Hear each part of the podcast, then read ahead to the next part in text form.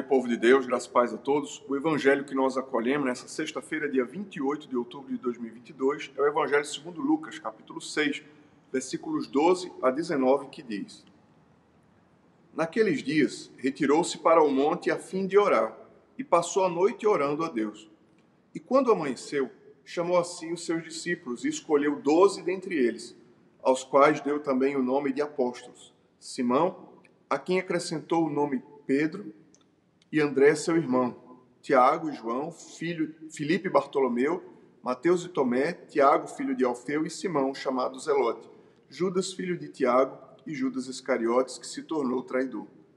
E descendo com eles, parou numa planura, onde se encontravam muitos discípulos seus e grande multidão do povo, de toda a Judéia e de Jerusalém, e do litoral de Tiro e Sidom, que vieram para o ouvirem e serem curados de suas enfermidades também atormentados por espíritos imundos, eram curados.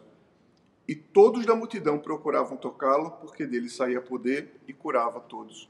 O Evangelho do Senhor, louvado seja o Cristo, que as palavras do Santo Evangelho perdoem nossos pecados e nos conduzam à vida eterna. Amém. Hoje, a igreja relembra a memória de dois apóstolos, Simão, não o Pedro, mas Simão Zelota, e também Judas Tadeu.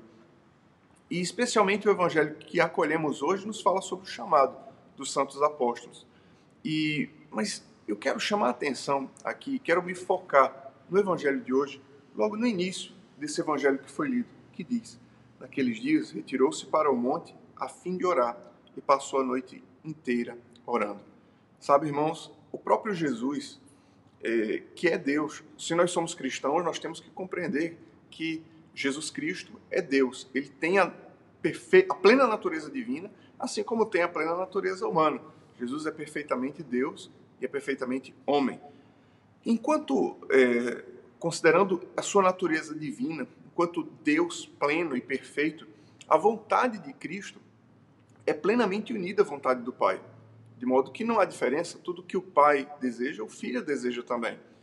E porque esse mesmo Cristo que tem uma unidade na vontade para com o Pai, uma união perfeitíssima com o Pai. Esse mesmo Cristo, antes de uma decisão importante, chamar os doze apóstolos, ele passa a noite inteira orando. Eu penso que esse tipo de compreensão devia nos fazer corar de vergonha, porque se Cristo, perfeitamente unido ao Pai, diante de uma decisão importante, passou a noite inteira orando, o quão nós somos relapsos nas decisões da nossa vida quanto nós somos é, frouxos é, nas nossas decisões que não são colocadas diante de Deus. Hoje o Evangelho vem nos lembrar para tomar decisões das importantes às decisões mais simples. Devemos pedir a orientação do Pai, assim como Jesus fez.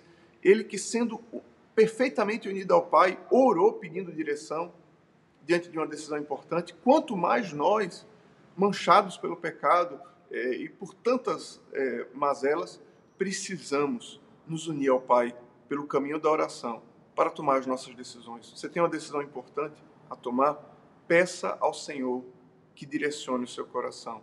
Que a oração, é, o tempo inteiro, nos coloque diante da vontade de Deus para que possamos abraçá-la. Por isso nos ensina a Sagrada Escritura: orai sem cessar. Estejamos nós em oração unidos em cada decisão importante, em cada situação importante da nossa vida, que nós possamos pedir, Senhor, guia-me pelo caminho da tua vontade, que não seja estabelecida a minha vontade pessoal, mas que a tua vontade seja estabelecida na minha vida.